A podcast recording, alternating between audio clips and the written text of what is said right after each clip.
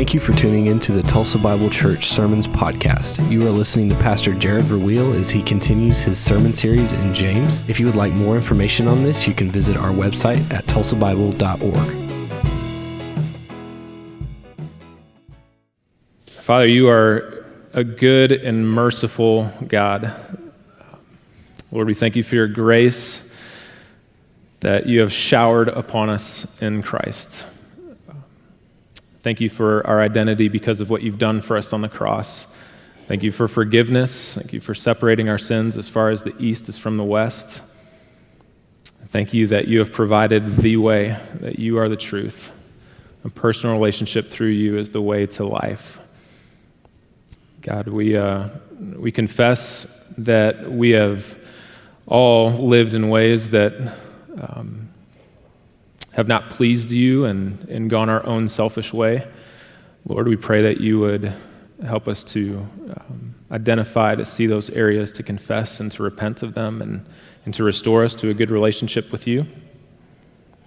Lord, and we pray that we would be people who are authentic in our faith, living it out, not just knowing the truth, but applying it, living it.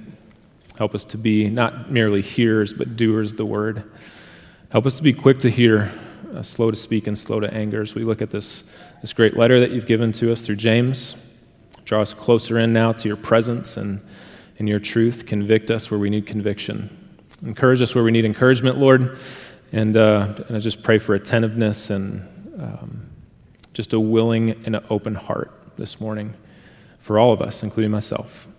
And we ask all these things to you, Father, through the Son and by the Spirit. Amen.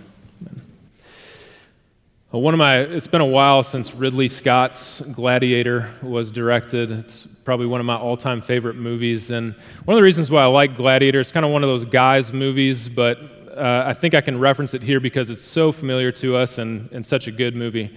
One of the reasons why I like it is just because it depicts so much of the life of Christ. You've got a general, one of the most powerful men in the empire, who is usurped of his authority. He gives it over, he becomes a slave, he becomes not only a slave, but even further down on the slave market, he becomes a gladiator. And he defies an emperor. And the story is just a great depiction of Christ, who was the highest, the most glorious, left the glories above to come down to become a slave and as a servant and to die for us on the cross. But there's one scene in Gladiator that, as I was reading through James 2, I was thinking about this and how to introduce the sermon. It really came to my mind. There's a battle that goes on in this movie between the gladiator, who's played, his name is, Maximus. His name is Maximus, and he's in this duel in the arena, in the Colosseum in Rome, that's going to be a fight to the death. And he has to take on this other gladiator. Whoever wins that battle is going to basically keep his life. And so the evil emperor, Commodus, arranges it so that Maximus is certainly going to be the one that is going to meet his death in the arena. But lo and behold, he finds the strength, he digs down deep, he makes it, and he defeats his enemy.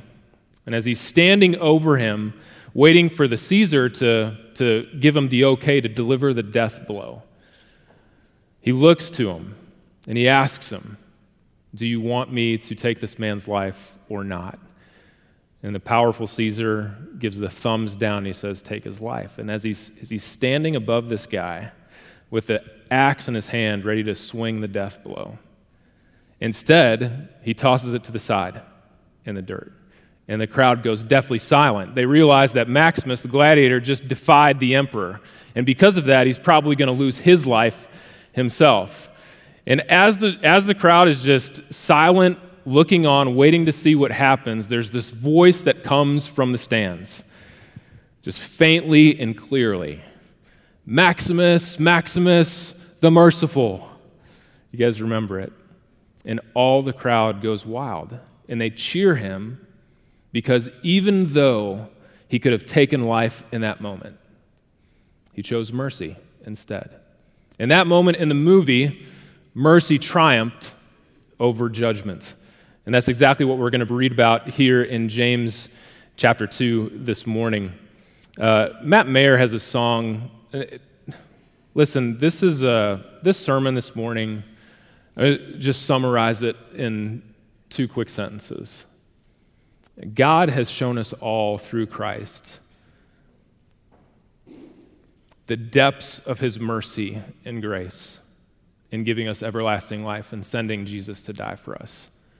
Who are we to withhold mercy from other people? We have been recipients of mercy, and as recipients, as authentic Christians, we have a responsibility to show mercy to the least deserving. Matt Maher has a great song. It's called Your Grace is Enough, and I was listening to it a lot this weekend. He says, "Great is your faithfulness, O God. You wrestle with the sinner's restless heart." And then here's the phrase. He says, "You lead us by still waters into mercy." The truth of the gospel is that God, through Jesus Christ and his death for us on the cross, leads us by still waters into this realm, this status of mercy from the Almighty Father above through Christ. In Ephesians chapter 2, we read about it.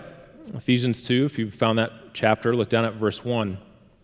"And you were dead in your trespasses and sins in which you once walked, following the course of this world, following the prince and the power of the air, of the spirit that is now at work in the sons of disobedience, among whom we also once lived in the passions of our flesh, carrying out the desires of the body and the mind, and were by nature children of wrath like the rest of mankind." All of us, when we come into this world, because of our human nature, are children of wrath. All of us are guilty before God. Verse 4, "But God being rich in mercy, because of the great love in which he loved us, even when we were dead in our trespasses, made us alive together with Christ. By grace you have been saved." Mercy to the least deserving is well depicted in 1 Corinthians chapter 1, verse 26 and 28. "Consider your calling, my brothers. Not many of you were wise according to the worldly standards. Not many were powerful. Not many were of noble birth. But God chose what is foolish in the world to shame the wise. God chose what is weak in the world to shame the strong. He chose what is low and despised in the world, even the things that are not, to bring to nothing the things that are." How can God choose the poor and the weak over the strong and the significant? Because mercy triumphs over judgment. How can we have an almighty God who looks down upon us in our plight, helpless before God in sin, destined for destruction, and give us life instead simply by trusting in him? Because mercy triumphs over judgment. At the end of the day, if there's any question, if there's any gray area, we are going to err on the side of grace and mercy, because all of us have received an abundance of grace and mercy in the gospel from Christ. This morning, we're going to continue in our sermon series through the book of James. I've called this series Authentic Faith. And I want you to remember, as we were going through this, that James 1:19 is our theme verse. It shows us the structure, it gives us the path that James is about to take as he takes us through this entire letter. And if you want to memorize one verse in the book of James, if you want to keep track with where we're going, James 1:19 is the verse to pay attention to. It says this, "Know this, my beloved brothers. Let every person do three things. Be quick to hear, slow to speak, and slow to anger." So from chapter 1, verse 21, all the way through the end of chapter 1, James first told us that authentic Christians accept the word humbly. We are people who approach and receive God's word, his implanted word within us, and we live it out. We are not just hearers, but we are also doers of the word. Now in James chapter 2, verses 1 through 13, he's going to ask us to apply the word mercifully. Apply the word to the poor, to the needy, and to the weak in society. You might be saying, "Hold on, Jared, I know you've got a master's degree from Dallas Seminary. You know great and wise things that other people just don't know." But wait a second, really quick. Are you telling me, listen, listening, opening our ears, being quick to listen is a lot different than applying, right? Are you telling me that listening is the same as applying the Word of God? Should we be doing one before the other? Should one take precedence? What if I struggle with something? Is listening the same as applying? And the answer is yes and no. On the one hand, in order to apply the truth, you got to know the truth. That comes first, and there's knowledge and understanding that's there. On the other hand, hearing and obeying are so connected in Scripture that if you fail to do one, it is inevitable that you have failed to do the other. That the person who hasn't obeyed the word, that we look back and we say, this person hasn't heard it in the first place. Listen to Deuteronomy chapter 6, verse 3 at the beginning here. Pay attention, listen, Israel, and be careful to do this. The insinuation here is that if you're not careful to do this, you haven't paid close enough attention. And so pay attention. Or Deuteronomy chapter 6, verse 4, the Hebrew Shema. Hear, O hear, Israel, the Lord your God, the Lord is one, the Lord alone.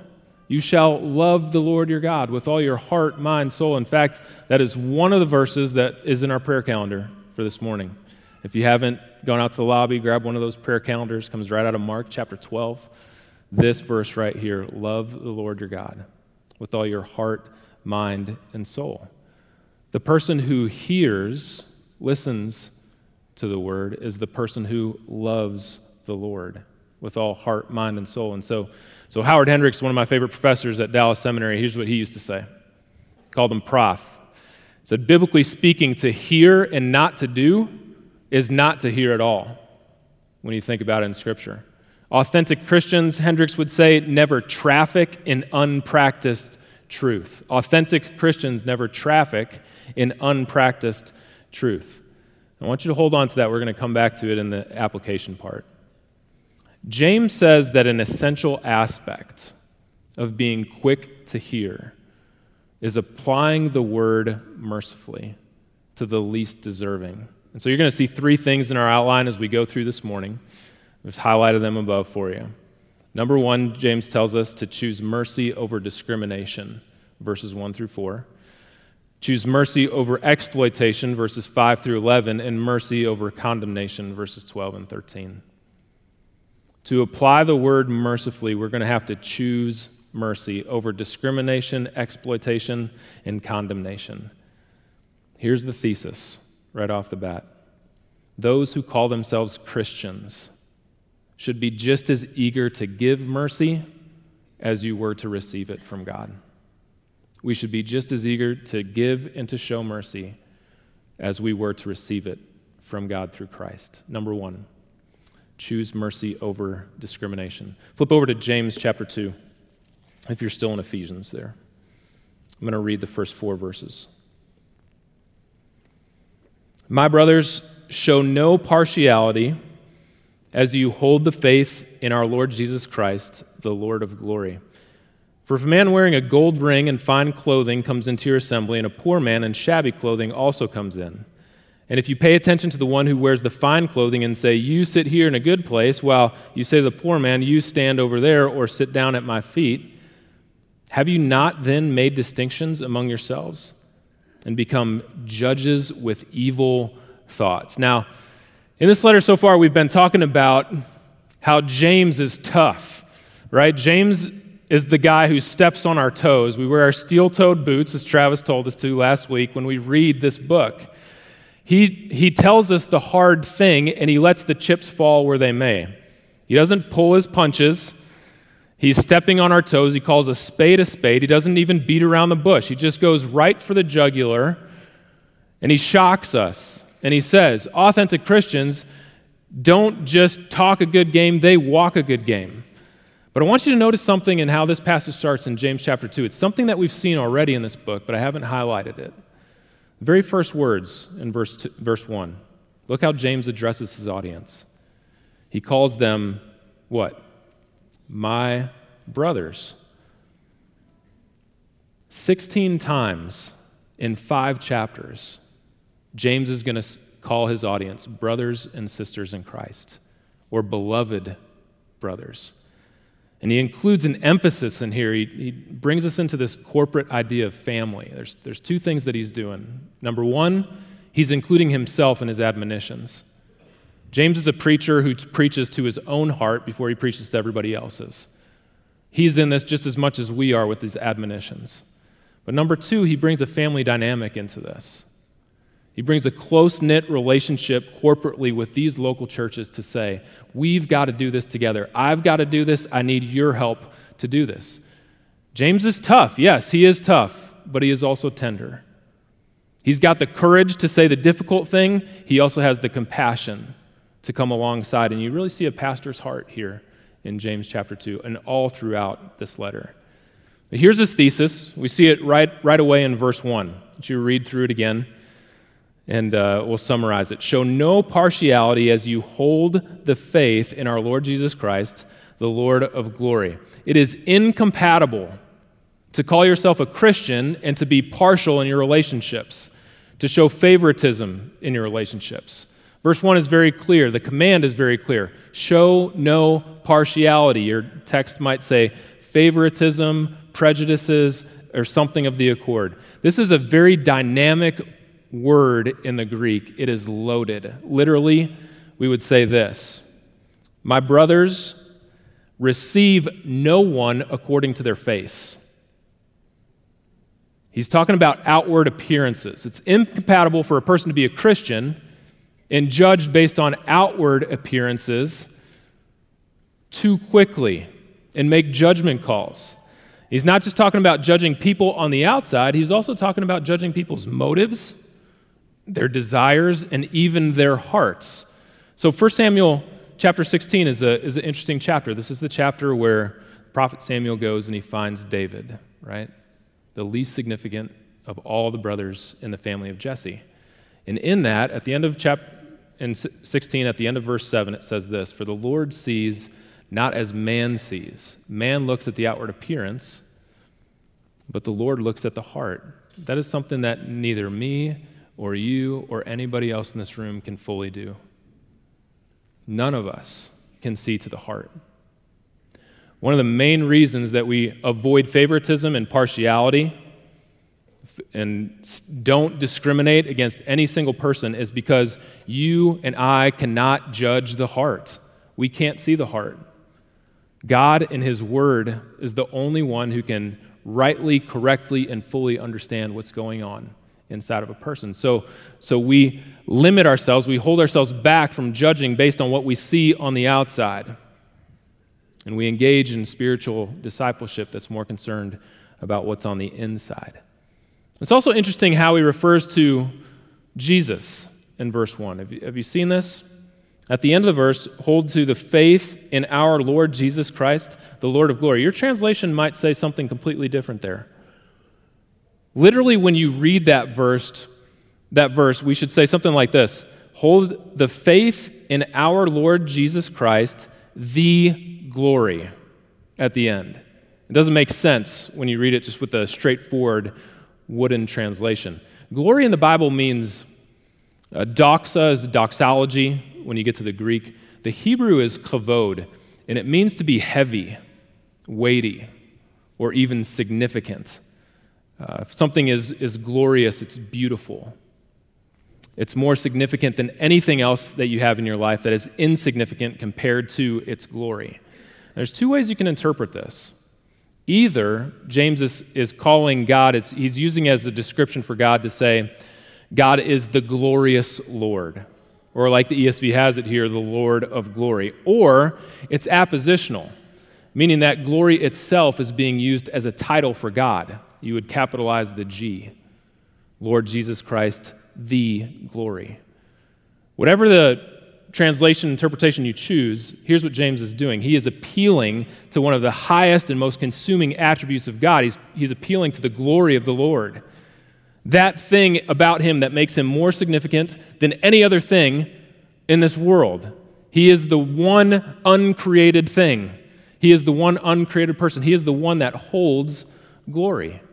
What James is telling us, and he's beckoning us to do, is we don't show partiality, we don't show favoritism, because we have a Lord of glory that is the most significant, the most weighty relationship that we can have in our life. And he says, you're going to be judged, and I don't want you to do it. You can't live the Christian life properly by showing favoritism. As Jesus often did, James gives us a short parable. He talks about two men and two seats. Rich man who's described as having gold, literally golden fingers. This is the one time that phrase gold fingers appears in the text. In fact, some people think that James created this word. It wasn't used in the Greek. Nobody can find it before this. It's a hapax, the only time it happens in the New Testament. This man who literally has golden fingers comes into the congregation with resplendent, luxurious clothing. This is a person who is undoubtedly, without a question, drawing attention to himself. He wants to stand out, and he wants to see that he's standing out and making a difference from every other person that's there. And he's compared to a poor man who's in shabby clothes. And that's the strongest word we have for poor in the New Testament. Usually when you read it, it's translated something like destitute. You could translate extreme poverty. The comparison between these two men could not be greater. The wealthy man is ushered into a significant seat in the synagogue. The poor man is taken to a place of shame and dishonor. And James makes this point with a rhetorical question. Affirms demands an affirmative answer as you read it. Verse 4, have you not then made distinctions among yourselves and become judges with evil thoughts? I want you to skip over to James chapter 4. Look at verse 12.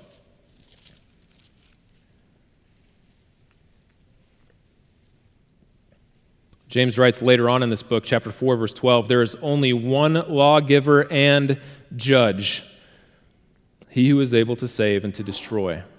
But who are you to judge your neighbor? As babies, we sit in high chairs. When we get older as adults, we're probably going to sit in an office chair at some point in time. James tells us clearly and emphatically there is one chair that we must avoid. We can never take up God's chair. We can never become judge, and so we avoid it at all costs. But behind this rhetorical question, James is getting to the root of all sin. He's taken this even a step further, because any time that you and I sin, any time that we do something that offends an almighty God, we go our own way, we become judge of our own lives. We become the ones that are the arbiters over truth, over our feelings, over whatever has happened to us or whatever is happening in us. All sin is a desperate attempt for us to take up the chair of God, to become judge. James is saying you cannot do that as an authentic Christian. Avoid God's chair at all costs, and don't discriminate. Choose mercy over discrimination. Number two in the text, choose mercy over exploitation. Mercy over exploitation. Look down at verse 5. James chapter 2. Listen, my beloved brothers, again, you've got that address there. Has God not chosen those who are poor in the world to be rich in faith and heirs of the kingdom which he has promised to those who love him? But you have dishonored the poor man. Are not the rich the ones who oppress you and the ones who drag you into court? Are they not the ones who blaspheme the honorable name by which you were called? If you really fulfill the royal law according to the scripture, you shall love your neighbor as yourself. You are doing well. But if you show partiality, you are committing sin and are convicted by the law as transgressors. For whoever keeps the whole law yet fails in one point has become accountable for all of it. For he who said, do not commit adultery, has said, do not murder. And if you do not commit adultery, but you do murder, you have become a transgressor of the law. I want you to just stop and consider the beginning here. This is where I want to emphasize this section is just verse 5 of this text. Listen, my beloved brothers, has God not chosen those who are poor in the world to be rich in faith and heirs of the kingdom? God is on the side of the poor in the Bible. It is a kingdom ethic that goes beyond everything that our world functions in. We are after status, significance, wealth, and social structures. God is after the lowest of the low. God has chosen the poor in this world. And the reason is because of their responsiveness to the gospel. Now, contextually, there's something very significant happening here in the first century that James is dealing with. He's talking about a specific cultural situation, but across cultures and beyond this, when we take a step back, we see that from the Old Testament Genesis all the way through Revelation, that God has a specific love and interest in a chosen nature for the poor. The reason for that is because all of us, apart from Christ, are poor. We're all poor in spirit. As it says in the Sermon on the Mount, blessed are the poor in spirit. Another reason for that is because if you go to a poor person, if you go to the insignificant and those who are in the margins of society, and you tell them the truth of the gospel, and you say that there's actually hope beyond this world. There's something different in Jesus. There's everlasting life here. A poor person and a marginalized person is probably going to be much more interested in perking their ears and paying attention to that than a person of wealth and significance who has a hard time seeing their need for God. God has chosen the poor. It's not saying that, he's not saying here that the rich are incapable. He hasn't chosen the rich too. He's saying that the poor respond to the gospel because they more readily see their need for it. They don't find a place in this world. They have a deeper hope that goes beyond things that the people who have things and the wealthy just don't experience it at that level. The world says, you know, think about this just a little bit. You might be religious. You might be even a moral person in life. But if you are living your life apart from the gospel and apart from the grace of Christ, you are no different than the world lives their life. In the world, here's what you're going to hear. The world will tell you, if you try hard enough, dig deep, save your money, make good choices, you're just going to be fine in life. You're going to do okay. The gospel says if you want to be right with God, you need to start collecting welfare. You need to realize your total bankruptcy because of sin in your life. You need to go down to the dregs and see that at the bottom there is only one other place to go, and that is up. And we have to be humbled and broken because of it. To be poor in the Bible, it's not just a material condition, it's a spiritual condition. James is referencing, he's talking about that, certainly, but he's also talking about a ministry of mercy to the materially poor, insignificant, and to the needy. Martin Luther King Jr., his whole ministry, his whole approach to dealing with racism in the South and everything that he did through the civil rights movement, he wasn't trying to convert people to be Christians. He was talking to Christians and telling them to be authentic Christians. He was telling them, if you are an authentic Christian, here's what you're going to do. You're going to have a concern for the marginalized, for the dregs, for the people that are poor and the insignificant in society. Christians, I'm calling you to be a Christian, is what he said. James is saying the same thing here. This is not just faith, this is authentic faith. And there are two marks of every authentic Christian. Jesus gets down to it when he was asked about it. What is the most important law in all of the commandments? The test from the lawyer, and he said what? The first is this. The greatest commandment is this. You shall love the Lord your God with all your heart, mind, and soul. The second is like it. You shall love your neighbor as yourself. Proverbs 17, verse 5 says this. Those who mock the poor demonstrate contempt for their maker. God chooses the poor and every other person who is truly connected with God. Listen, do you want to know if you're a Pharisee and religious or if you're an authentic Christian?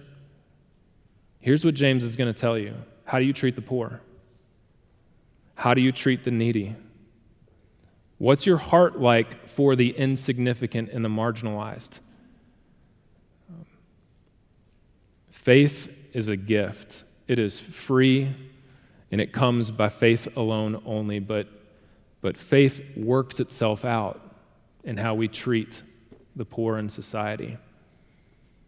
Number one, authentic Christians choose mercy over discrimination. Number two, mercy over exploitation. Number three, they choose mercy over condemnation. Just look at the last two verses, verse 12 and 13 here.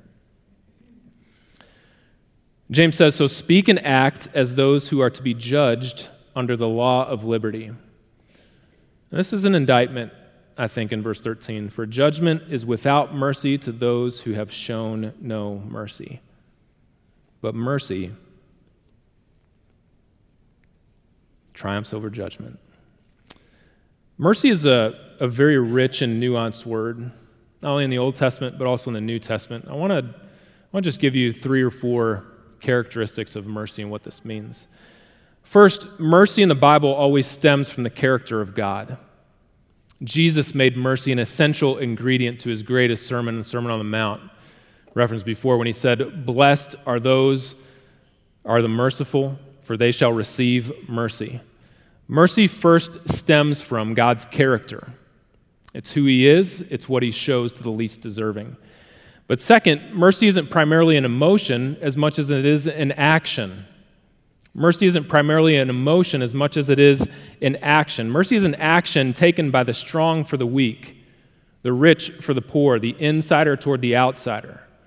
Mercy is one of those things that has to have movement to it. We would read it in the active voice, not the passive voice, to show mercy. Third, mercy is the foundation for forgiveness. Think about it. Anyone who has really wronged you, if there's no mercy, there's no forgiveness. Anybody who has really done something to offend you, you will never be able to forgive that person if you don't show mercy to them. If you don't decide that you, in your heart, are going to give to them something that they themselves don't deserve and can't earn. If we're going to define mercy, we take it back to a general meaning. We would start with the character of God. But we would also talk about a special and a technical meaning of mercy. Mercy is just not these 3 things that I'm putting up here on the screen. Mercy in the Bible, when you look at it, it actually means to go and to take care specifically of the poor and the marginalized. There's a mercy that's being addressed for the ministry of a deacon in the New Testament, that we are ministers of mercy, serving the least deserving and those who cannot help themselves. It's very technical and specific in some contexts where you read about it.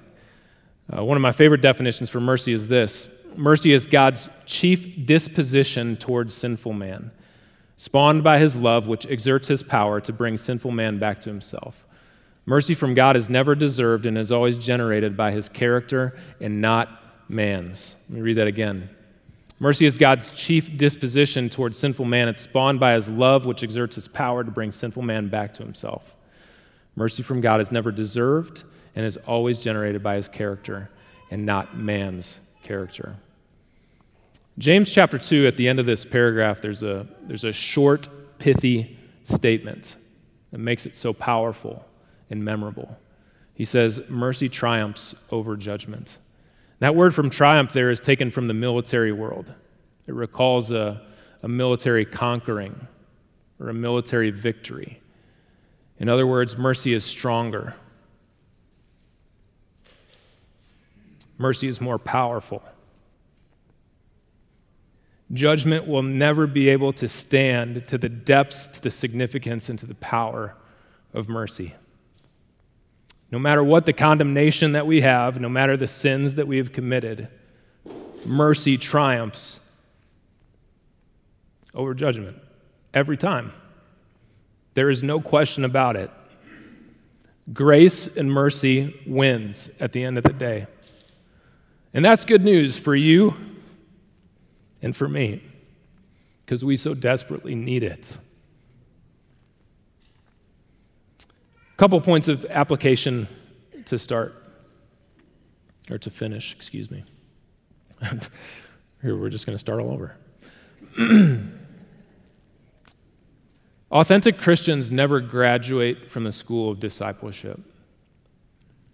Authentic Christians never graduate from the school of discipleship. So, one of the quotes I mentioned from Howard Hendricks, he says, never traffic in unpracticed truth.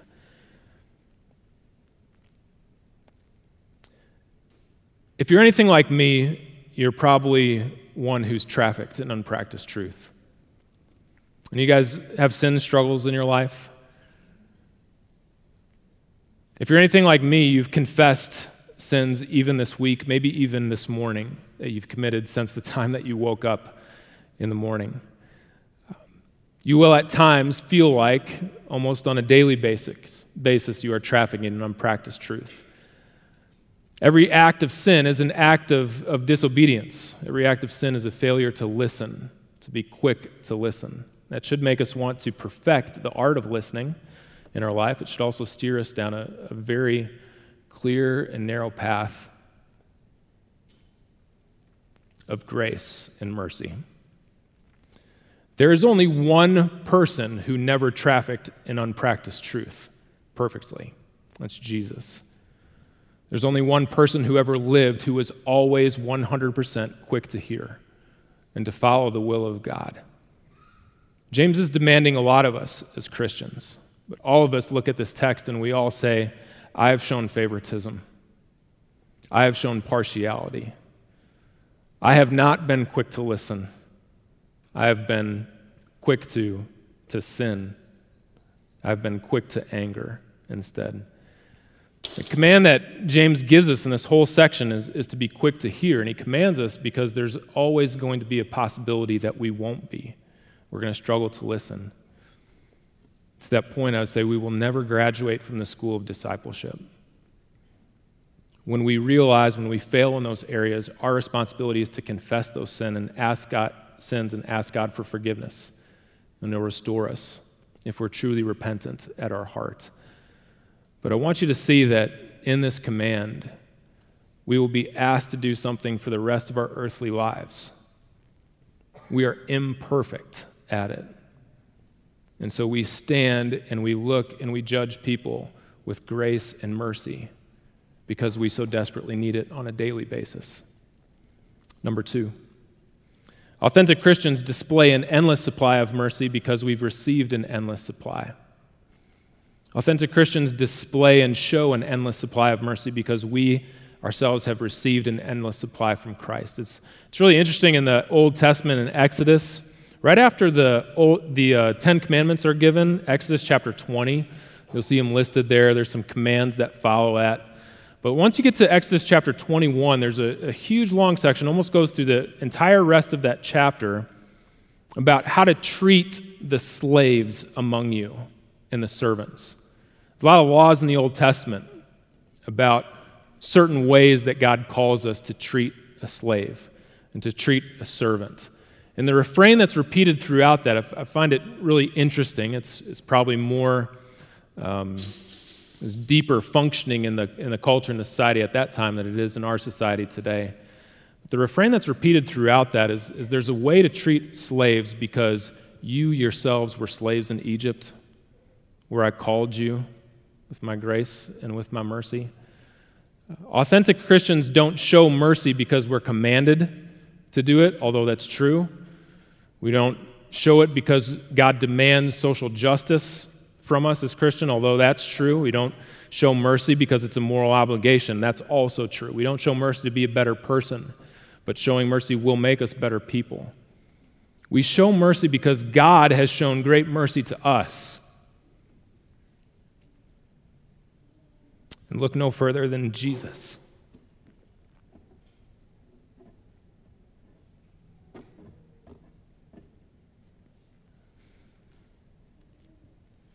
It's a phrase at the beginning of verse 1 in chapter 2. It says,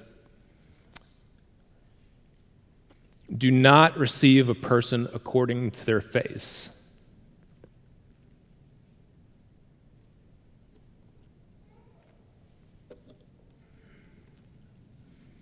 The most beautiful and the most glorious person who ever walked this earth was Jesus.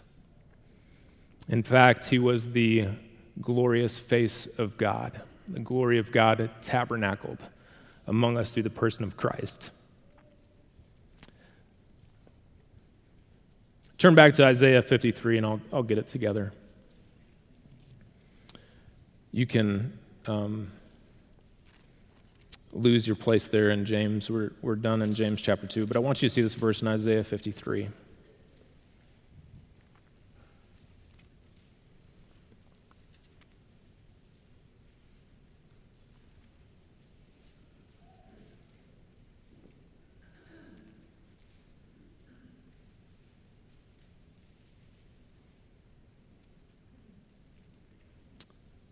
Isaiah 53, verse 3, he was despised and rejected by men, a man of sorrows and acquainted with grief.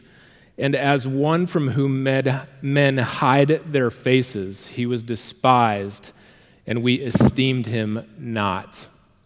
The most beautiful, the most glorious God was shamed on the cross so horrifically that men could literally not look upon his face.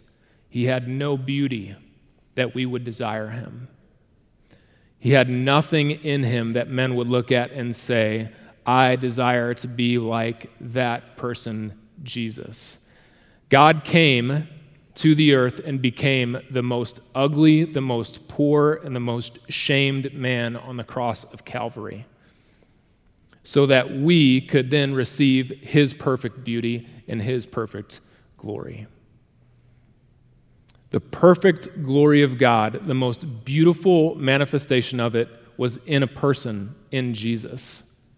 And it was marred and torn to such an extent that it was beaten and ugly to the state that nobody could look upon it, that nobody wanted to look upon it. Do you realize that he became poor so that we might become rich? That he became lowly so that he could raise us to the heights?